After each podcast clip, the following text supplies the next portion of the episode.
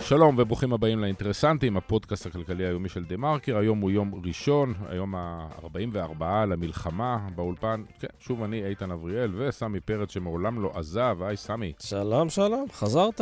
חזרתי. חזרת פתאום. חזרתי פתאום במלוא המרד. תשמע, בגלל המלחמה, אה, אתה יודע, הכלכלה הישראלית כמובן מקרטעת, ענפים שלמים כמו הפנאי, התיירות, הקמעונאות, כולם על הפנים, ירדו בעשרות רבות של אה, אחוזי פעילות, אולי אפילו יותר. אבל היום אנחנו נעסוק דווקא בהייטק, הקטר של המשק לפני המלחמה, ואנחנו מקווים שגם הקטר של המשק בזמן המלחמה ולאחריה, הכל כדי להבין אם לפחות הוא עדיין מתפקד, ואיך שם מתארגנים כדי לפתור בעיות, כמו המחסור באנשים שנמצאים במילואים. אז אנחנו נתחיל את זה בשיחה עם יואב וילנר, אחד מיזמי הסטארט-אפ וולנוט. אה, חברה שעוסקת ביצירה מהירה של אה, הדגמות. אנחנו נשאל אותו איך הוא וחבריו מתפקדים בימים הללו. כן, אנחנו נדבר גם בעניין הזה של ההייטק עם אה, מירי גל בורט, שהיא מנכ"לית חברת headhunting. היא מעודדת מתוצאות של סקר שהיא עשתה, שבו בדקו 275 מנהלות משאבי אנוש בחברות הייטק, אה, שהשיבו לכל מיני שאלות על היעילות של חברות הייטק בתקופה כזו של מלחמה, על הפרודוקטיביות, אה, על חברות ששולחות אה, עובדים לחו"ל, ורובן שדווקא לא שולחות עובדות, עובדים לחו"ל, וגם על הדילמה של רילוקיישן בתקופה הזו, האם אנשים יותר רוצים רילוקיישן או פחות רילוקיישן בגלל המלחמה, בגלל הפיכה משטרית, בגלל המשבר בהייטק, כל הסיבות שבעולם אה, לבוא ולבחון את זה. אנחנו נדבר גם איתה. וגם זה סוג של הייטק, אבל לא מהסוג הטוב. בשבועות האחרונים, מכונת הרעל של הימין הקיצוני העלתה הילוך, והיא שוב פועלת במלוא הכוח באמצעות הפצת מידע מסית בקבוצות בוואטסאפ, בהפעלת אה, פרופילים פיקטיביים, בקידום תיאוריות קונספירציה באתרי חדשות אלטרנטיביים, וגם בשינוי ערכים בוויקיפדיה. ההבדל היחידי הוא שאם לפני המלחמה המכונה הזאת התמקדה בקידום ההפיכה המשטרית, אז היום היא פועלת כדי לנטרל את הביקורת של התקשורת ושל הציבור על הממשלה, וכדי להטיל את האשמה למה שקרה בשביעי באוקטובר על כולם, אבל לא על ראש הממשלה בנימין נתניהו. השאלה היא כמובן מי האנשים שמפעילים את המכונה, מרכיבים את המכונה, איך הם פועלים, אנחנו נדבר על כל זה עם כתבת הרשתות שלנו, רפאלה גויכמן. בואו נתחיל. שלום ליואב וילנר. אהלן. מנכ"ל ואחד uh, מיזמי uh, סטארט-אפ uh, מוכר כנראה, uh, לי זה היה חדש, אבל מוכר כנראה בשם וולנוט. תכף uh, תסביר לנו גם uh, במשפט אחד ככה בשביל הרקע ב- במה החברה עושה. Uh, ואנחנו נרצה לדבר איתך באמת על איך מתפקדים ב- בימים אלה, שהרבה מהצוותים שלכם נמצאים ב- במילואים, הרבה מתלבטים איך להמשיך את הקריירה בישראל או, או בחו"ל, אז בוא נתחיל מה... ובעיקר מסיבה אחת פשוטה, אנחנו בונים על ההייטק שימשיך לייצר הכנסות, כי המלחמה הזו עולה הרבה מאוד כסף. וכי שאר המשק, אה, אתה כן, יודע, יש... חלקו מקרטע. יש כן. ענפים שמקרטעים בהגדרה, אין תיירות, אין אה, מסעדנות, אה, אין תיירות יוצאת, אין תיירות פנים באותה מידה. יש תעשיות ביטחוניות? יש תעשיות ביטחוניות שעובדות ב, במלוא המרץ, אבל סביב כל הדברים שלא עובדים יש מעגלים ומעגלים נוספים ש... כל מי שאני... אתה יודע מה? הרי זה לא סוד שלא הייתי פה אה, כמה וכמה שבועות, וגם זה לא סוד אה, מה הייתה הסיבה, אבל אה, באמת אה, חזרתי לפנות בוקר ועליתי על מונית משדה התעופה וראיינתי את הנהג על היקפי הפעילות שלו. ירידה של 70 אחוז. לפחות. כן. הוא מדבר על uh, 70 אחוז עד חצי. נכון. והוא סיפר... שמעתי ש... על נהגי מונית שמחכים בשדה שלוש וארבע שעות נכון, עד שיגיע נוסע או איש צוות אוויר. זה בדיוק מה שהוא אמר, והוא יודע שהוא יעשה רק נסיעה לכיוון אחד, והוא עדיין מחכה שם שעות, הוא ישן, והערתי אותו עם, ה, עם ההזמנת גט שלי כנראה. מאוד קשוח. אז יש הרבה ענפים, זה לא קל, uh, הרבה ענפים uh, על הפנים, מה שנקרא. אז uh, בוא, בוא תספר ככה במשפט אחד על וולנט כדי שנדע סדר גודל של כמה עובדים יש לכם, כמה עובדים בישראל וזה, ואיך נראה החודש האחרון שלכם בכלל. כן, אז זה היה חודש מאוד, מאוד מורכב. גם כמו כל חברה אחרת, פתחנו חמ"ל במשרד שעשה הרבה דברים לטובת המלחמה. אה, במשפט, אנחנו עוזרים לאנשי מכירות של חברות תוכנה להדגים את המוצרים שלהם ללקוחות. אה, קיימים שלוש שנים, גייסנו אה, קצת פחות מ-60 מיליון דולר. יש לנו חברות בעולם שעובדים איתן כמו אדובי, דל וחברות בסדרי גודל האלה. בארץ המשרד שלנו נמצא בדובנוב. כמו שאמרתי, הפך שינה את אורו. בש... מה זה אומר? מה אתם עושים חוץ מאשר להמשיך לפתח uh, את המוצרים שלכם? Uh, שינה את אורו מבחינת ה... זה שהפכנו אותו לחמ"ל באופן זמני. לא, uh, אני מבין, אבל מה זה אומר חמ"ל? כאילו, מה, מה עשיתם בחמ"ל? זהו, אז דווקא זה לא עובדים שלנו, אנחנו פשוט נתנו את המשרד להמון המון חבר'ה שהיו עסוקים בהתחלה באיתור של נעדרים ומצאו כמה עשרות אנשים בחיים במסיבה שהייתה בדרום, גייסו 2 מיליון שקל ושלחו עשרות אלפי פריטים לחיילים. יש לנו אלף נהגים שעובדים עם החמ"ל הזה, והם כל היום שולחים דברים בכל הארץ לבסיסים. אגב, המשקיעים שלכם, אלה ששמו את הכמעט 60 מיליון דולר, הם בסדר עם זה? כלומר, הם שמו את הכסף כדי לקבל מוצר ופתאום מתמודדים עם משהו שכמובן אנחנו כישראלים שמחים בזה, אבל המשקיעים גם שמחים בזה? Um, אני חושב שמה ש... שמשמח אותם זה שאנחנו, רובנו לא בארץ, כלומר, אה, אנחנו חברה מאוד uh, מפוזרת בעולם. Uh, בארצות הברית, לצורך העניין, יש קצת יותר אנשים מבארץ, uh, ואז החברה ממשיכה לעבוד כרגיל בעצם איפה שהיא, איפה שהיא יכולה. ושוב, בארץ, um, רוב העובדים הישראלים שלנו לא היו קשורים לחמ"ל הזה, כלומר, או שהם במילואים, או שהם ב... כמה אנשים יש לך במיל... כמה אנשים יש לך בארץ? כמה מהם במילואים? ככה בגדול. בארץ הייתי אומר שבערך 40 אה, זה הסניף הישראלי, מילואים יש קצת פחות מעשרה. אוקיי, אז 25 אה, אחוז או רבע, מה, רבע מהעובדים ב, במילואים, מה זה גורם, ל, ל, זה בעיקר אנשי פיתוח, מה, מה זה גורם בעצם לתפוקה? זה לוקח יותר זמן? אה, איך זה משפיע על העסקים? הם, אני חושב שסטארט-אפים שהם באמת רוב רובם בארץ, הם, סתם דוגמה, יש לי חבר שיש לו 200 עובדים ו-40 מתוכם במילואים, או חברה, אני מכיר חברה שהיא 50 עובדים ו-20-30 במילואים. כלומר, זה דברים שקורים. יש אני, חברה שלישית שאני מכיר, אה, שלושת היזמים במילואים, אה, אז אין להם כרגע הנהלה. אז אה, אנחנו עוד במצב שאני חושב הוא יחסית יותר, יותר סביר. כשרוב העבודה שמתבצעת בעצם זו על ידי עובדים שנמצאים בארץ והם לא הלכו למילואים, או על ידי עובדים שנמצאים בחו"ל, ורוב הלקוחות שלנו הם בחו"ל, המשקיעים מחו"ל, הרבה דברים משם. מה אומרים הלקוחות באמת על כל, ה, על כל העניין הזה? זה בטח שזה... מעכב קצת הזמנות, מכירות, אספקה. יש, לה, יש להם, איזה... אה, ראיתי, אה, אה, נדמה לי שזה היה רן ארנבו, או מישהו כזה, צייץ אה, איזשהו אה, מסר שלקוח, אה, חברה, סטארט-אפ ישראלי, קיבלה מלקוח שבא ואמר לו, אה, הבנו שאתם ישראלים, ואנחנו, יש לנו אה, בעיה עם אה, ישראלים, עם הסכסוך הישראלי, מה שאתם עושים בעזה וכן הלאה, ואנחנו מפסיקים לעבוד איתכם. נתקלת בכאלה דברים? אה, אני חייב להגיד שהייתי לפני המלחמה כמה שבועות בניו יורק וסן פרנסיסקו. נתקלתי, לא מלקוחות שלנו, אבל נתקלתי ביותר אה, עוינות כלפי מה שהיה בישראל עם, ה... עם המחאות והדברים האלה. כלומר, אנשים יותר פחדו לעשות עסקים עם חברות ישראליות עוד לפני המלחמה. אוקיי. Okay. זאת הייתה שם... מחשש שהדמוקרטיה הישראלית אה, נחלשת? כן, כאילו מה יהיה שם מחר בבוקר, לצורך העניין. אוקיי. Okay. בטוח שהמלחמה, כמו שאתה אומר עכשיו, אנשים בעד הרבה פרופיל, פרי פלסטין ודברים כאלה שם עכשיו הטרנד, לצערי. אמ, אנחנו גילינו כל מיני הודעות של תמיכה מלקוחות אמריקאים, שאו שלחו מייל, או הגיבו לנו, ב, נגיד יש לנו כזה צ'אט של אה, תמיכה מהמוצר, אז הם כתבו שם אה, דברים בעד ישראל ודברים כאלה. אמ, אבל בגדול, אני חושב שפשוט הבעיה שיש לי הייטק ישראלי כרגע מול העולם היא בת אה, שנה, לא, לא חודש. כן, אבל זה בנסיבות שונות. כלומר, יש את העניין אה, של ההפיכה המשטרית, שאגב, לפי ההתנהגות של הדולר וכל מיני אינדיקציות שיש, יכול להיות שהיא גוועת אט-אט, לא, אני לא רוצה להכריז על מותה כל עוד יריב לוין הוא שר המשפטים, אה, כל עוד הממשלה הזו עדיין מתפקדת, אבל מצד שני, יש פה את העניין של אה, מלחמה, שבו רואים באמת איזו התלכדות, איזו... אחדות כלשהי לצורך המטרה הזו, ודאי בנסיבות המאוד מאוד קשות ש... אה, שעברנו פה. כלומר, אה, סממן אולי דווקא לאיזו עוצמה מסוימת של החברה הישראלית. נכון.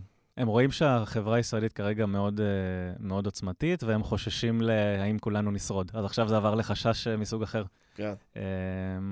כן, אין ספק שאנחנו במוקד הכותרות בצורות מאוד מורכבות ב... לא, אבל אוקיי, בוא נדבר על כסף שנייה. לא, לא, לא חדש, ומן הידוע ש... הכל בסטארט-אפים ובעולם הזה תלוי בכמה כסף אתה יכול לגייס. והאם גם בזמנים הקשים שבהם הבורסה לא טסה ו- ומצב הגיוס הוא לא, הוא לא אדיר, אנשים בכל זאת לא נתקעים בלי, אה, בלי כסף. במצב הנוכחי, אה, עם אה, עדיין אה, קרירות מסוימת ב- בשוק הגיוסים ב- בסטארט-אפים בכל העולם, בלי קשר לישראל, וכמו שסמי אמר, אחרי אה, סימני השאלה סביב ההפיכה המשטרית, ועכשיו גם, אה, גם המלחמה. איך חברה, אה, סטארט-אפ, אה, גם מהסוג שלך, ודאי יותר קטנות אה, בסבב ראשון או סבב שני, שנשאר להם נגיד אה, חצי שנה של אה, כסף אה, ל- ל- לשרוף עד, שני, עד שהוא נגמר, מה הם עושים בשלב הזה בכלל? כן, אז אני חושב שזאת הנקודה הכואבת, כי חצי שנה זה כרגע, נגיד, המינימום שמכוונים אליו אה, יזמים אה, מול משקיעים, כמה זמן הדבר הזה לדעתם הולך לקחת. ושמעתי מכמה חברות שהיו ב... בחצי שנה האחרונה הזאת שהם אה, לקראת אה, לסגור. אה, מאחרים שיש להם כזה פרק זמן, שמעתי שהם טסים בשביל לנסות ולפגוש משקיעים במדינות אחרות, אבל ברור לכולם שלהיות פה ולנסות להאריך את החצי שנה הזאת זה על גבול הבלתי אפשרי. אה, יש משהו שהמדינה עכשיו ניסתה, נראה לי, להציע, שסטארט-אפים עם פחות מחצי שנה יכולים לגייס מהרשות, אה, נגיד, עד 2 מיליון דולר, כשהם שמים חצי מזה, במקרה הכי טוב, אבל צריך להביא עוד מיליון, וזה מוחזר אחרי זה ממכירות בשלבים עתידיים. כלומר, יש על זה כל מיני דעות, אם זה באמת משהו, יותר הלוואה כזה, מה שנקרא. אה, אבל כל מאמץ הוא מבורך, כן? פשוט יש, זה חברות שלא נשאר להן הרבה זמן, אז היה אפשר אולי להיות יותר אה, נדיבים קצת. כן. אגב, הזכרת קודם שיש לכם פעילות גם ברחבי העולם, ואני מניח שבימים רגילים לגמרי, אה, כשיש דילמה אם להעביר פעילות לחו"ל, להסיט פעילות כזו או אחרת, אז זו שאלה מקצועית לחלוטין, אה, אה, עסקית לחלוטין. בהינתן גם הפיכה משטרית, שאנחנו לא יודעים לאן היא תלך, וגם מלחמה, השאלות האלה נשארות עסקיות לחלוטין, או שפתאום יש להם איזה רובד נוסף של, בוא נקרא לו ציונות, או עוצמת uh, הכלכלה הישראלית? כן. Uh, יש עכשיו שיחות מאוד מורכבות בחברות. Uh, עם הנהל... ספר לנו. עם... תכניס אותנו לשיחות המורכבות, בשביל זה אתה פה. כן. חשבתי סתם כדי... גם, גם, אבל אנחנו רוצים לשמוע את המורכבות של... תן לנו במורכבות, נו. של החדר הסגור. כן, שאף אחד לא מקשיב. Uh, לא, יש, יש עכשיו שיחות מכמה סוגים. אני חושב שבחברות בגודל uh, של נגיד מאות עובדים ומעלה, זה מנסים לזהות כזה צוותי מפתח שעדיף אולי שלא יהיו פה עם דברים מחמירים, והיו מקרים שהם באמת הציעו להם בונוסים כזה אם הם יעזבו את הארץ, עד שיבינו מה קורה עם המלחמה. כשהלחץ מגיע מה, מהבעלים, מהמשקיעים בחו"ל בעצם. כן. בעיקר. כן. בחברות יותר בינוניות, אני חושב שמתחיל להיות מופעל לחץ על הצוותי אה, הנהלה, הנהלה מורחבת, סמנכ"לים, VPs, כל הדברים האלה. אה, לארגן את הוויזות, להיות מוכנים ל... צריך להבין מה הם רואים שם בתקשורת, הם רואים, זו מלחמה מאוד גרועה, וזה תמיד נראה גם יותר גרוע מרחוק. הם מבחינתם כל יום יכולים לקום, והחברה אני כבר... אני לא יודע אם זה יותר גרוע מרחוק או מקרוב, למען האמת. מה יותר גרוע, בטלוויזיה, ב-CNN או בעזה בפועל במילואים? אני... כן, לא, אבל מדובר בחברות שיש להן איזה עניין מאוד מאוד עדין של time to market, שהם חייבים להגיע מהר מאוד לשוק, כי לא יודע מה, כי יש כן. מתחרים, ו... כן. בקיצור, כל העסק יכול כאילו נכון. להתפייד לו בנסיבות האלה. אז בגלל שהם חוששים שיום אחד הם יקומו ואולי לא תהיה מדינה, לא יהיה אינטרנט, לא יהיה לאף אחד חשמל וכו' וכו', שזה אגב אחד מהתרחישים שיכולים לקרות אם הכל uh, hell will break loose. בינתיים זה עוד לא קרה, תודה לאל, אבל הם רוצים ש... שצוותי ההנהלה הישראלים יתחילו להכין את ה... מה שנקרא את הוויזות, למקרה שדברים כאלה יקרו. אז עורכי דין של, אה, של immigration ושל רילוקיישן עובדים ב... המון כסף הם עושים עכשיו. כן. נו, אני הנה הענף שפורח. לא, אבל אני, אני שאלתי אותך דווקא מנקודת מבטך כישראלי על העניין הזה, ואתה בעצם אומר לי, אה, זה בכלל לא שאלה שלנו, זו שאלה שמגיעה מלמעלה, של המשקיעים בחו"ל. Uh, תראה, זה, זה מעניין, כי אתמול גם היה אירוע שכזה, המנכ"ל הכי חזק כרגע בהייטק פוטר על ידי הבורד ב... כן, סם... סם אלטמן, בפגישת גוגל מיט, ואף אחד לא ידע. יש מאזני כוחות, כן? כלומר, מנכ"ל מוביל את החברה והוא מחליט על העניינים, כל הבורד החליט שמשהו קורה, אז משהו כאילו... בסוף, בורד זה גוף שממליץ ומכוון, אלא אם דברים יותר קיצוניים קורים. ופשוט, מה תגיד להם? כלומר, אם, אם רואים שהכל עשה אסקלציה וכבר אי אפשר לעבוד מפה, מה, מה יגיד להם המנכ"ל? כאילו, יכול להיות שהם צודקים. אצלי, אתה יודע, אני מאוד אוהב את המשרד שלנו פה, מאוד אוהב, אוהב את כל מה שאנחנו עושים פה אה, בת- בארץ, ו... אבל אתה אומר, אני לא קובע בכלל בדברים האלה. אה, אני חושב שבכל חברה זה אחרת. אז אתה כן קובע או לא? כלומר, אם בעלי מניות אומרים לך, תעלה על מטוס, אתה עולה ואין לך ברירה. אם כל הבורד מאוחד בדעתו בצורה, אה, בצורה חד משמעית, וכולם אומרים לך, it's a hard no, take the plane and go, הצלחתי לעשות מזה חרוץ, אה, חרוז, אז, אה, אז כנראה שתעשה את זה, אבל אה, כן, אני מניח שבסופו של דבר... אבל אתה של- אומר שזה יישמר לרגעים מאוד קיצוניים. באמת, כמו שאתה אומר, ייפול החשמל, ייפול המים, ייפול הביוב, או שזה יכול להיות הרבה לפני כן, גם במצבים של כאילו, למה לי כל הרעש הזה שם? כן, אני חושב שהלמה לי הזה, שוב, זה כבר בן שנה. כלומר, אמריקאים אמרו לישראלים כבר שנה, האם אתם בטוחים שאתם שם? זה נראה לא יציב, זה נראה מסוכן, זה נראה שהכלכלה זה וזה וזה. עכשיו זה עניין של באמת יותר חיים ומוות, ששוב, אם, אם משקיעים אמריקאים יגידו לי, יזמים ישראלים עכשיו, הגיע הזמן, הגיע הטריגר, הנה זה, יכול להיות שזה כבר יהיה מצב שגם היזמים כבר מסכימים איתם. כן. כלומר, הם בעצם יגיעו למסקנה שבישראל אי-ודאות זה מצב אה, אינהרנטי. כלומר, תמיד יש אי-ודאות, זה יכול להיות מלחמה, זה יכול להיות אה, מהפכה משפטית, זה כן. יכול להיות משבר פוליטי.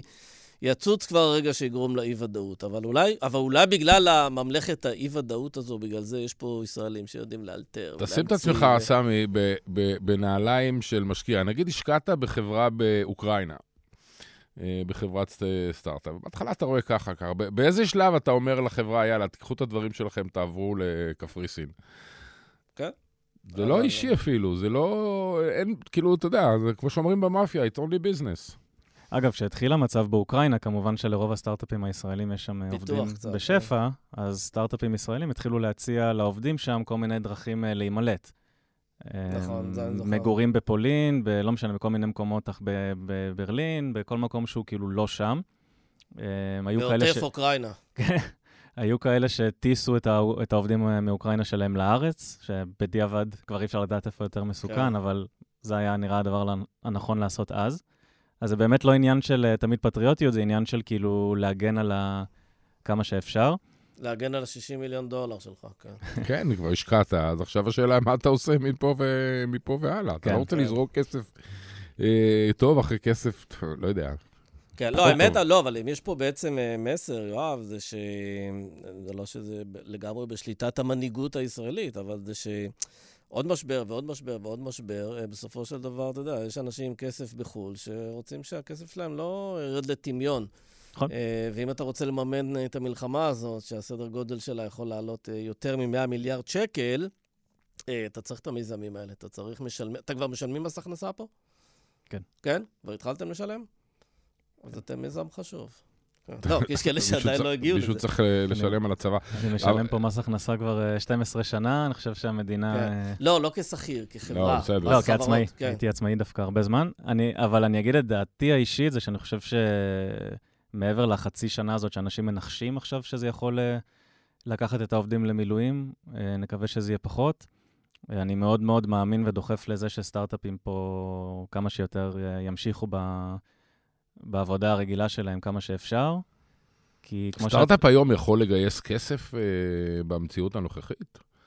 עם, אה, עם כמה חבר'ה, לא יודע מה, סטארט-אפים נסגרו, נסגר X ו-Y, והחבר'ה שם אה, חושבים שהם אה, יכולים להמשיך או ללכת, יש להם רעיון חדש, מתאחדים. יש להם סיכוי כלשהו לגייס אה, אפילו סיד או סיבוב ראשון במציאות הנוכחית? כן. אה, אני מניח שכרגיל התנאים יהיו קצת יותר, אה, הרף יהיה קצת יותר גבוה, אבל, אבל היו הרבה סיבובים יפים לאחרונה. יפה. יואב וילנר, שיהיה לכם בהצלחה ותישארו פה. אנחנו זקוקים כן. לכספי המיסים שלכם. תודה רבה. חבר'ה. תודה, תודה. ביי.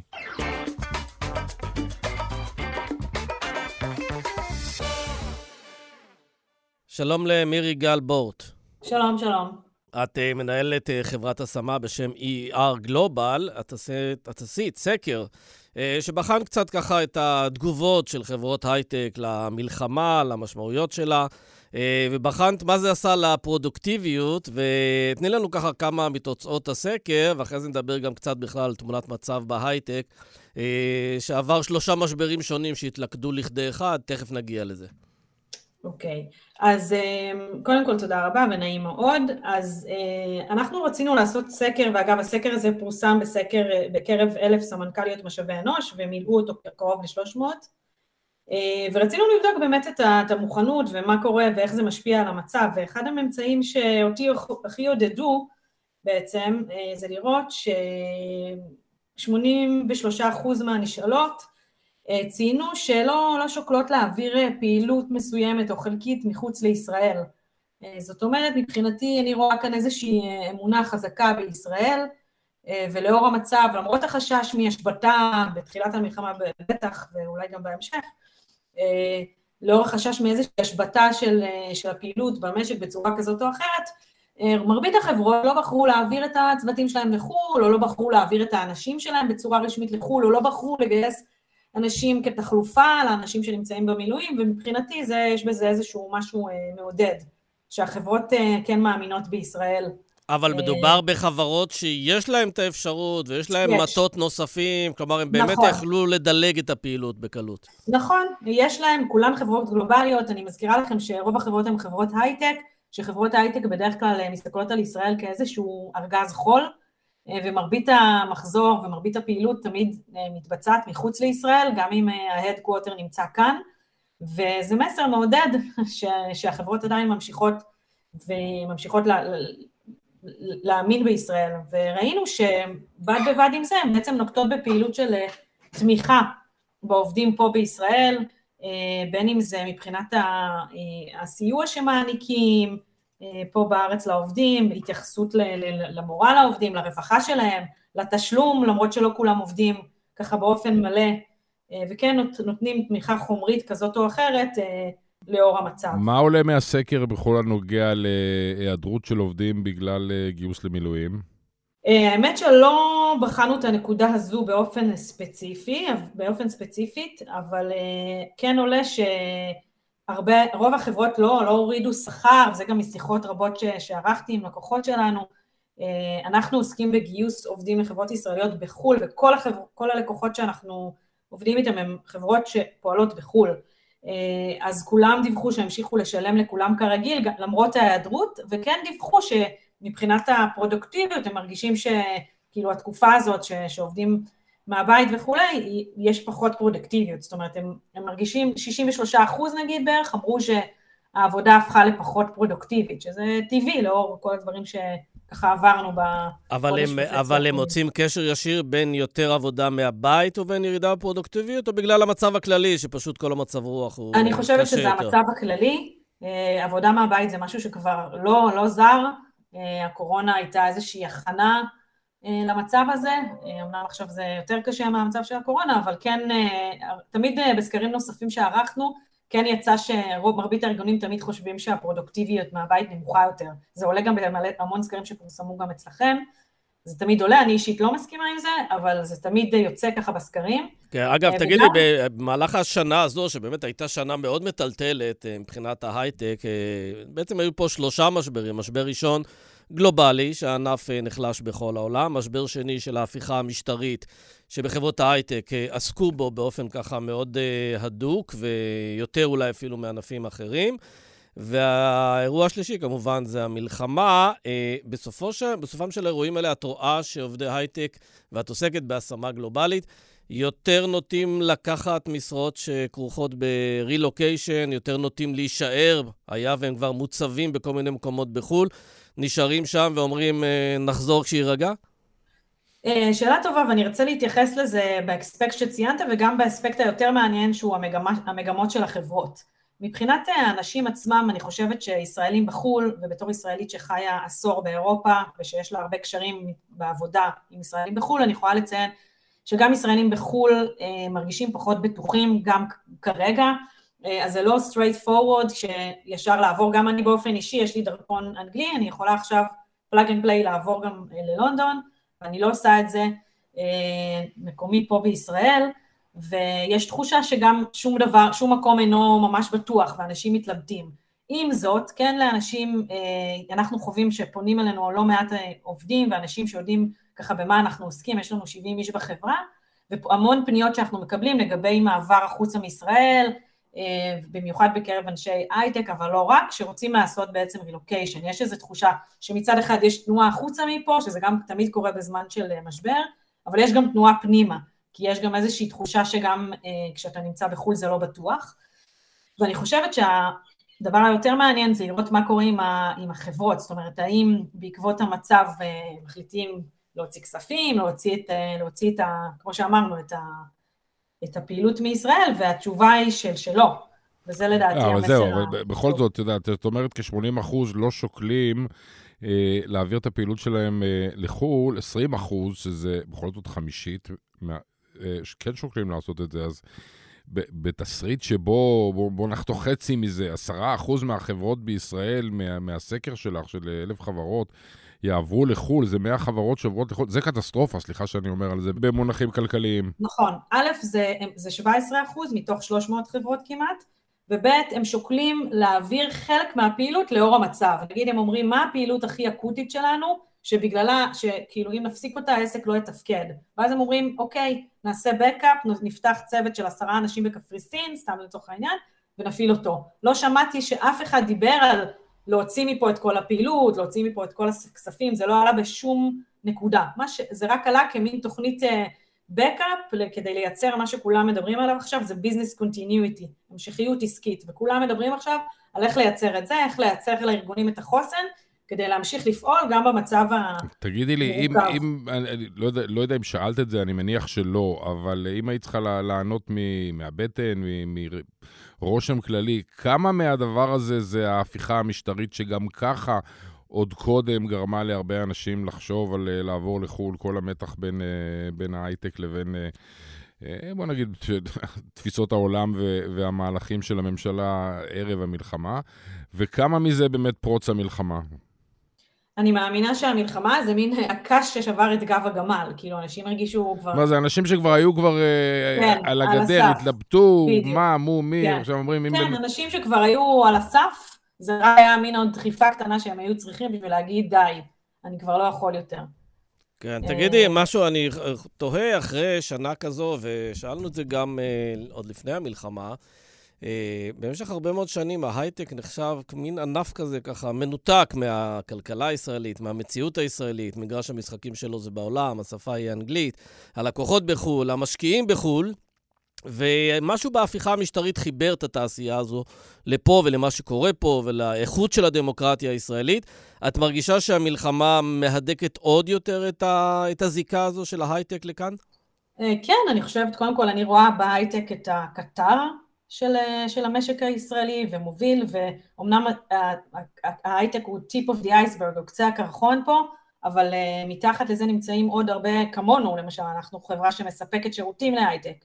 Uh, יש עוד uh, אלפי ספקים ואנשים אחרים שהם לא בהייטק, שנותנים שירותים לתעשייה הזאת, שמובילה כל כך הרבה דברים, ובהחלט אפשר לראות חיבור יותר uh, משמעותי. אני חושבת שתמיד היה חיבור להייטק לישראל, והשורשים, תמיד התגאו, נכון, הכל עם הפנים החוצה, אבל בסוף ישראל זה משהו מאוד משמעותי בהוויה של כל החברות הייטק, כולם תמיד התגאו בזה, כולם, כולם תמיד שמו את ישראל על, הד, על הדגל של החברה, על הערכים, על המסורת, הישראליות זה משהו שאי אפשר היה אף פעם לנתק אותו, והוביל, אני חושבת שהוביל את האנשים, הם כן היו, אני לא חושבת שהם לא היו מחוברים, אולי הם לא יצאו לרחובות, אבל והם יצאו לרחובות בשנה האחרונה, אבל אני חושבת שהם תמיד היו מאוד מחוברים לישראל בדרך שלהם. כן. אה, מירי גל בור, תודה רבה. תודה רבה לך. תודה רבה לכם.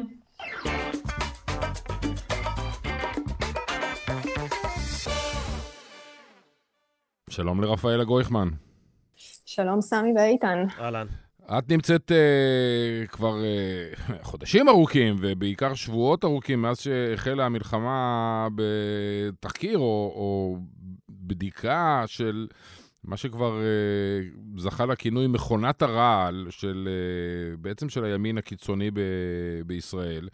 שקצת שקטה בימים הראשונים של, של המלחמה, אבל בימים האחרונים, או בשבועיים האחרונים, שוב פעם העלתה הילוך. ושוב אנחנו רואים אותה פועלת במלוא הכוח בוואטסאפים, בפרופילים הפיקטיביים, בכל רשתות uh, החברתיות, בכל מיני תיאוריות קונספירציה ו...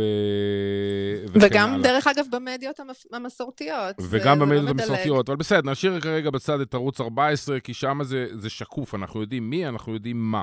או אנחנו נכון, יודעים מי הבעלים, מי, המד... מי הדוברים, אה, ומה הם אומרים.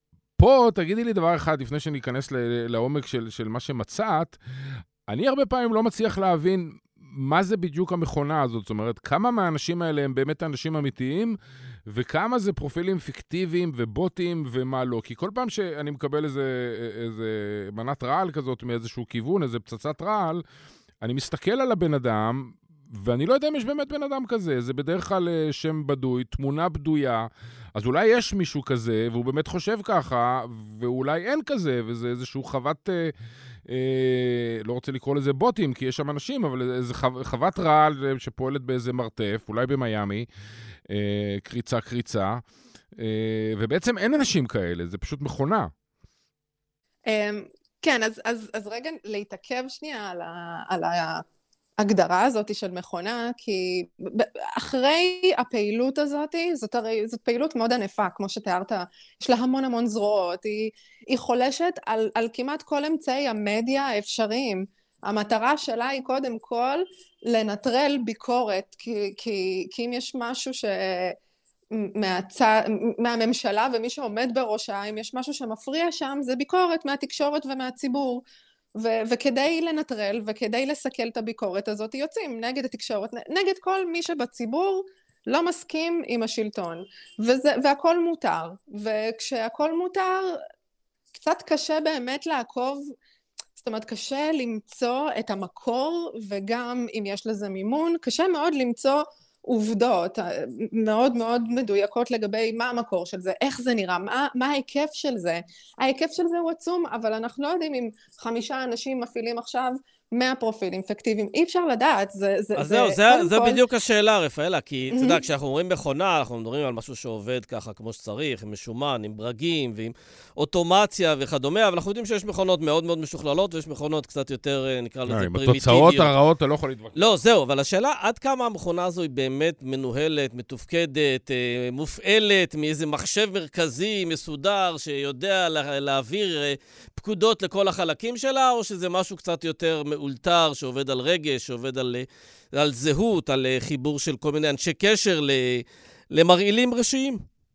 זה, זה כל מה שאמרתם, ו, ומעבר לזה, כי אחד החוקרים שאני עובדת איתו, והוא מצליח לשבת בקבוצות הוואטסאפ תחת פרופיל פיקטיבי, כדי שלא יזהו אותו, כדי שהוא יוכל לצפות בדברים האלה שקורים בזמן אמת ולנתח אותם ולחקור, אז, אז הוא אומר, הוא מגדיר את זה בכלל לא כמכונה, כי מכונה זה משהו שמישהו אחד באמת עומד ומפעיל, לוחץ על כפתורים, מפעיל את המכונה וגורם לה לעבוד. פה הוא אומר, זה בכלל מפעל, צריך להסתכל על זה על קונטקסט מאוד רחב, כי קורים פה הרבה דברים במקביל.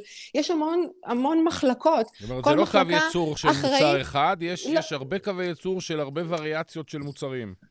כן, יש פה המון מוצרים שפועלים. מי שטוב בלכתוב אה, פוסטים מבריקים ומושחזים נגד אחים לנשק ועל בגידה מבפנים, אז הוא אולי טוב ב- לעשות את זה בטוויטר, אבל הוא לאו דווקא טוב ב- ב- לעשות את זה ב- בסרטון טיק טוק. זאת אומרת, יש המון התמחויות, כל אחד תופס את הנישה שלו ומרחיב ו- ומעלה ומציף אותה כל הזמן בשיטה, בצורה שיטתית, ממש כל הזמן, מתקיפים את החושים שלנו כל הזמן, כדי שאנחנו נראה את המסרים האלה, שניחשף אליהם, שנבין שיש בגידה מבפנים וכולם נגד אה, ראש הממשלה נתניהו, ובכלל עשו פה הפיכה צבאית, ו, ושלא נדבר על זה שאם המכונה עבדה, המכונה או המפעל, כן?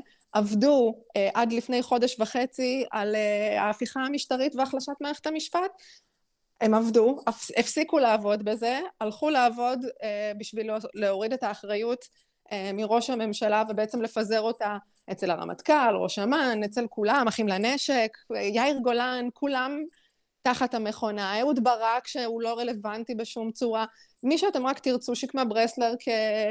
כראש המחאה החברתית, מי, לא, כאילו מי... שבעצם התפקיד ש... כרגע של המכונה, המכונה התגייסה למילואים לטובתו של נתניהו, אה, לטובת הסטת האש ממנו, לטובת הפניית האש לכל השחקנים האחרים, אה, והיא עושה את זה, היא עושה את זה, עד כמה אנחנו יכולים, את יודעת, להגיד, יש פה איזה טביעות אצבע. של הלשכה שלו, של האנשים סביבו, של הבן שלו, של כל מי שפועל סביב ראש הממשלה.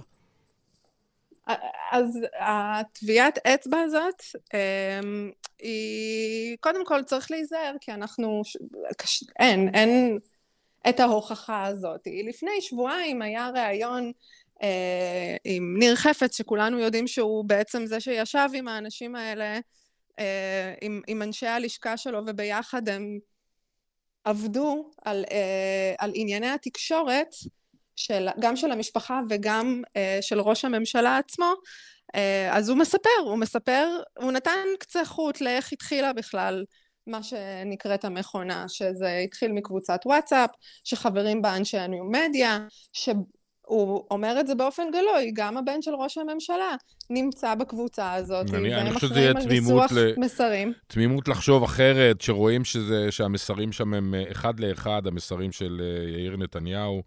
אה, זה באמת יהיה אה, מקריות אה, בלתי סבירה בעליל. שאין קשר בין, בין הדברים האלה. אבל תגידי, אני, אני, מבין שאין לנו תשובה לדבר הזה, אבל מאוד מעניין, יותר ממסקרן, זה, זה קריטי להבין את, ה, את הדבר הזה, כי זה כל כך משפיע עלינו, על כל המדינה.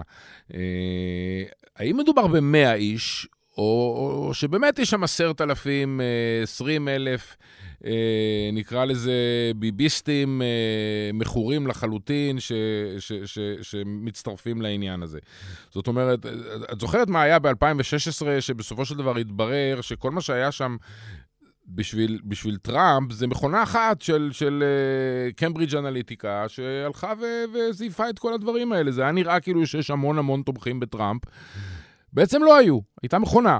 הוא שילם כסף בשביל, uh, בשביל ליצור תדמית שכאילו יש כאלה. אני לא אומר שלא אמ, הצביעו, בסוף כן הצביעו, אבל מבחינת ההתבטאות ברשתות. כן, אה, אה, אז, אז בהקשר הזה אנחנו כן יכולים להבין שהמכונה היא, היא, היא, שוב, היא, לא, היא לא מוגדרת מבחינת כוח אדם. לא כל מי שלוקח חלק בזה הוא איזה מישהו ששייך אתה יודע, ש, שהוא נמצא באיזשהו מנגנון, זאת אומרת, בקבוצת הוואטסאפ ההיא, ש, שבה המסרים נשלחים. יש, ה, הקבוצה הזאת, שהיא קבוצה מאוד ענקית של אנשים שהם פשוט אידיאולוגית, מזדהים עם ראש הממשלה ועם הממשלה אה, שלו. לא מדויק ו... להגיד אידיאולוגית, כי... לא, כי הסיפור לא... של נתניהו ושל ביביזם הוא לא אידיאולוגיה, הוא בדיוק הפוך. זה לא בעד רעיון, אני... זה בעד אדם. והאדם הזה יכול נכון, להגיד נכון, נכון. את דבר והיפוכו, והם תמיד ילכו איתו, אז אין פה אידיאולוגיה.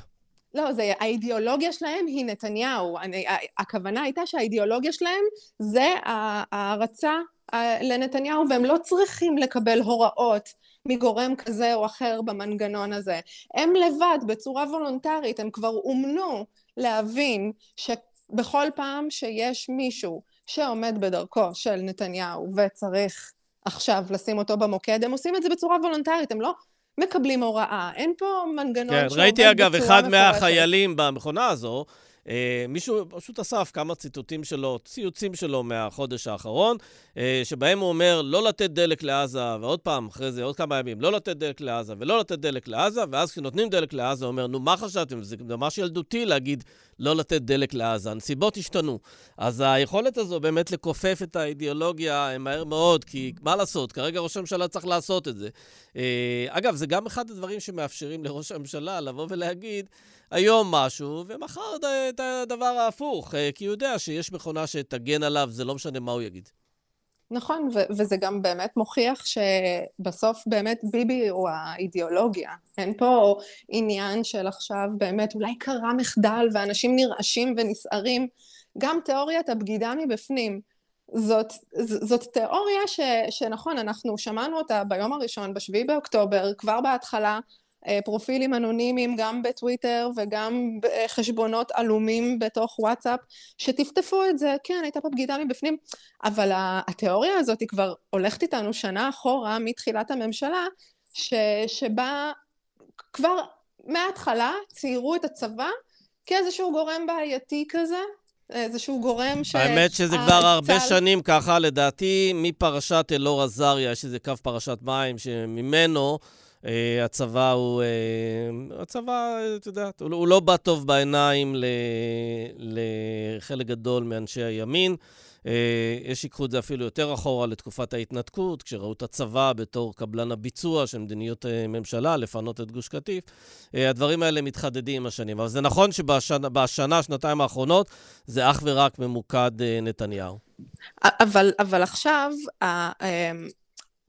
הם משתמשים באותה טרמינולוגיה שהם השתמשו בה בשנה האחרונה. הרצי הלוי הוא לא מונה בכלל על ידי uh, נתניהו, אז זה, זה מפוקפק, ו, ו, והם כל הזמן מציירים את האנשים מסביב, uh, זאת אומרת ראש אמ"ן, אלוף פיקוד דרום, ראש השב"כ, ידו לא במעל. שם... האידיאולוגיה שלהם זה ידו לא במעל, אלא אם כן זה משהו שהצליח, ואז ב... זה רק הוא הורה והנחה. אבל הכל זה, בסוף זה הכל ביבי. זה, זה נראה לא תמיד ביבי, לפעמים זה נראה כאילו שזה איזשהו דיון ענייני, כן גט, כן דלק, לא דלק.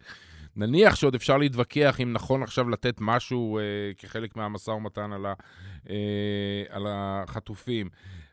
בסוף זה, זה, זה הכל ספינים בשביל, אה, בשביל להוציא את נתניהו טוב ואת כל האחרים רע. נכון, וגם דרך אגב חייבים כן להוסיף איזושהי נקודה שלדעתי הפכה להיות קריטית בשנה האחרונה, וזה ויקיפדיה. כי הכוח של ויקיפדיה הוא עצום בחברה הישראלית. כל דבר שאתה מחפש היום בגוגל, תמיד ויקיפדיה תהיה התוצאה הראשונה. אה, אנשים נוהרים לשם, יש, הערך של המלחמה, מלחמת חרבות ברזל, זה ערך שכבר נקרא מיליוני פעמים, מיליוני. נו, זאת אומרת, הרבה מי, פעמים מי אנשים ניגשו לשם... מי נראה שכתב את הערך אה, ימני או שמאלני? אז לפי האנליסט אה, גיל פלדמן, שהוא ממש עוקב ברמה השעתית לפעמים, אחרי עריכות ואחרי בעצם מלחמת העריכות, שיש על הערך הזה, שלא נדבר על זה שבשנה האחרונה הוא עשה עבודה נהדרת ואני ממליצה לעקוב אחריו, לראות איך אה, הערכים של, שקשורים במערכת המשפט שונו בצורה כזו או אחרת שיתאים לנרטיב ש... אה, שמערכת המשפט בוגדת בעם, כן, טוב, זה כבר, כבר נחשף uh, לפני מספר uh, חודשים בודדים. Uh, יש אנשים שקשורים לקהלת, uh, היו עסוקים בין השאר גם בשכתוב מחדש של, uh, של ערכי ויקיפדיה. למשל, וכל זה אמור לשרת בסוף נרטיב שראש הממשלה לא אשם, אה, ו- ומשנים עכשיו ערכים של הרצי הלוי, של אלוף פיקוד דרום, של ראש אמ"ן, משנים את הערכים שלהם כדי להכניס לשם מידע שלכאורה מפליל אותם במלחמה הזאת, ושזה כן. קרה בגללם ולא בגלל ביבי, כי הם לא הודיעו כן. לו. וגם ויקיפדיה מאוד מאוד חשובה והיא מאוד מאוד קריטית לשים שם תשומת לב ולהבין איך כן. לקרוא את הערכים האלה, כי הם, הם משפיעים אה, תודעתית אני, אני, על התפיסות. יכול להיות שאני, שאני, יכול להיות שאני טועה, כי אין לי הוכחה לכאן או לכאן, אבל אה, דווקא כל מה שאת אומרת לי, כולל את העניין של ויקיפדיה, שדורש בכל זאת איזה רמת אה, תחכום ותכנון ומאמץ של קצת יותר מאשר אה, לזרוק איזה קללה בטוויטר, אה, או איזה תגובה על תגובה. מבחינתי זה הכל הוכחה שאין שם כל כך הרבה אנשים שעוסקים בזה, ש, ש, שבסופו של דבר זו קבוצה לא גדולה, אולי מאוד בודדות של אנשים, שזה מה שהם עושים, חלק מתוך מוטיבציה, חלק מתוך, אה, מזה שהם באיזשהו מקום מועסקים במערכת בצורה כזו או אחרת, שהקריירה שלהם אה, אה, קשורה לזה, ש, שמשהו אה, ב, בסיפור, שיש להם מה, הרבה מה להפסיד, בואו נגיד ככה, הרבה הרבה מה להפסיד במונחים של היום של אחרי נתניהו. כן. רפאלה גויכמן, תודה רבה. תודה לכם. תודה, רפאלה. זהו, עד כאן האינטרסנטים להיום. איתן, טוב ששבת, למרות שהימים הם ימים קשים, עם הרבה מאוד uh, בשורות קשות שאנחנו שומעים מדי יום, כולל היום, כולל אתמול. באתי לשנות. באת לשנות. נגיד תודה גם לנערה מלקין ולדן ברומר שעורכים אותנו. ניפגש כרגיל מחר, תודה להתראות.